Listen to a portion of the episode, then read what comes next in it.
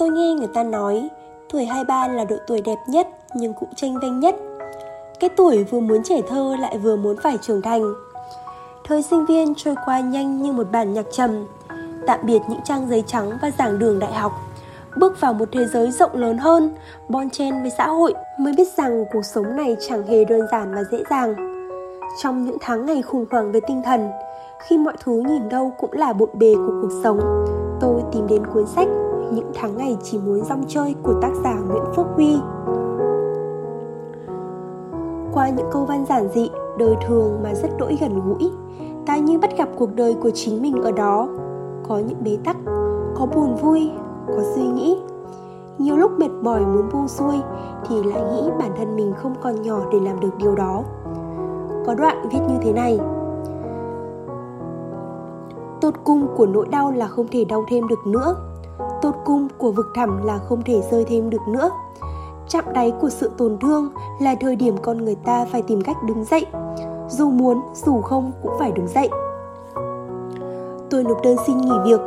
Sếp hỏi, anh có chỗ nào chưa phải với em à? Tôi bảo, không. Sếp hỏi, em muốn tăng lương đúng không? Tôi bảo, không. Sếp cho tôi một tuần để suy nghĩ lại, hỏi tôi muốn gì. Tôi bảo, em muốn nghỉ. Và tôi được nghỉ. Tôi chia tay người yêu cách đó 2 ngày. Tôi không cho phép mình mạnh mẽ. Vì mạnh mẽ với đời, mạnh mẽ với người thì được. Chứ giấu sự yếu đuối với chính bản thân mình thì lại chẳng có ý nghĩa gì. Hành trang của tôi gồm một chiếc xe cà tàng, lúc cơm, lúc muối Thẻ ATM, cái iPhone và vài bộ quần áo cho hành trình. Tôi thậm chí chưa bao giờ dùng xe máy chạy quá 100 km đường trường mà quyết định đi dọc miền Tây với nỗi buồn không đường nào giải thoát dường như có sợi dây vô hình nào đó gắn kết giữa những người trẻ lại với nhau. Không còn khoảng cách giữa tác giả và người đọc.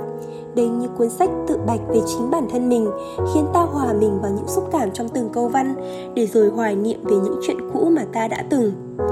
Chắc hẳn ai cũng từng có cảm giác như thế này. Cô đơn một thời gian dài khiến người ta sẽ quen dần với nó. Khi tình yêu đến, người ta sẽ cảm giác ngột ngạt hoặc tìm cách từ chối. Vì đơn giản người ta chưa học được cách chấp nhận nó.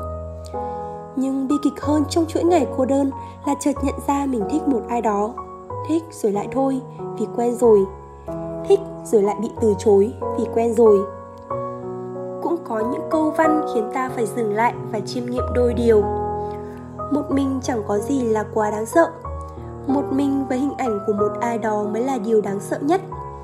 Cô đơn chỉ đến khi đột nhiên có ai đó để yêu mà chẳng thể yêu có ai đó để thương mà chẳng thể thương. Những người hay cười cười, nói nói trước đám đông lại là những người sẽ cô đơn và lạc lõng nhất. Họ tạo cho mình một vỏ bọc đủ vững chãi, rồi đem về tự nhai nỗi buồn ngấu nghiến một mình. Hay lại là những câu chuyện về tình yêu đơn phương muôn thuở. Yêu thầm một người cũng như đeo tai nghe và mở nhạc ở mức to nhất. Người ngoài thì thấy thật tĩnh lặng, chỉ có ta mới biết bên trong đang điên cuồng gào thét như thế nào. Nguyễn Phước Huy có viết như thế này. Người ta bảo yêu đơn phương cao thượng lắm, Nhưng mình chẳng chịu nổi.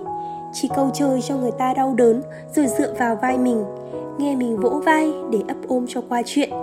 Vậy mà chẳng khi nào ổi tâm sự với mình, Thậm chí có những đoạn tin nhắn đã xem rồi để đó. Nhiều lúc thấy ổi đăng vài dòng tâm trạng buồn bã, Cố chui đầu vô cảm thông, Nhưng rồi ổi hơi hợt. Đấy là lúc mình biết Ủi không phải là người sống nhạt với tình cảm, mà đơn giản ủi muốn được chia sẻ với người khác, không phải mình. Tuổi 23 ta hiểu được thất tình không đáng sợ bằng thất nghiệp. Dù biết yêu đơn phương sẽ chẳng có kết quả gì, cho dù nói ra cũng sẽ bị từ chối. Mặc dù biết như thế là không tốt, nhưng vẫn kéo tâm trạng của mình xuống sâu vào những điều không trọn vẹn, và luôn tự nhủ rằng bản thân mình vẫn ổn. Sau những trùng trình của cuộc sống. Khi cuộc đời cho ta quá nhiều vết thương ta chỉ muốn gạt bỏ mọi thứ rời xa những chuyện tầm vào, giống như tên tựa đề của cuốn sách những tháng ngày chỉ muốn rong chơi. Người nhật tin rằng mọi sự vật trên cuộc đời này đều có linh hồn kể cả ngôn từ. Mình thì tin rằng những gì kiến tạo bởi tình yêu thương thì có sức mạnh lớn lao để bao dung và sưởi ấm tâm hồn con người. Và cuốn sách này đã thực sự chạm đến trái tim của chính mình chữa lành vết thương trong tâm hồn để bản thân cảm thấy không hề cô độc giữa thế gian rộng lớn.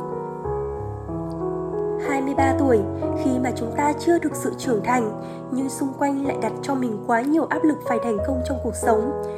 Những suy nghĩ quẩn quanh sẽ làm việc theo đúng ngành học hay chạy theo đam mê. Có những thứ chúng ta thích, nhưng không thể làm được. Muốn theo đuổi ước mơ, nhưng không có tiền cũng chẳng có thời gian. Sau tất cả người vì ở độ tuổi này, tôi, bạn hay thậm chí là cả tác giả viết nên cuốn sách này. Ai cũng vậy, chúng ta, ai rồi cũng sẽ phải trưởng thành thôi. Nguyện cho những người đang tranh vênh giữa bộn bề cuộc sống có thể sớm tìm được thứ mình thích, sống một cuộc đời thật ý nghĩa. Còn những người đang có ước mơ thì sớm có thể thực hiện được. Một đời người không ngắn cũng chẳng dài, có thể sống hạnh phúc mỗi ngày là điều tốt đẹp nhất. Cảm ơn các bạn đã lắng nghe.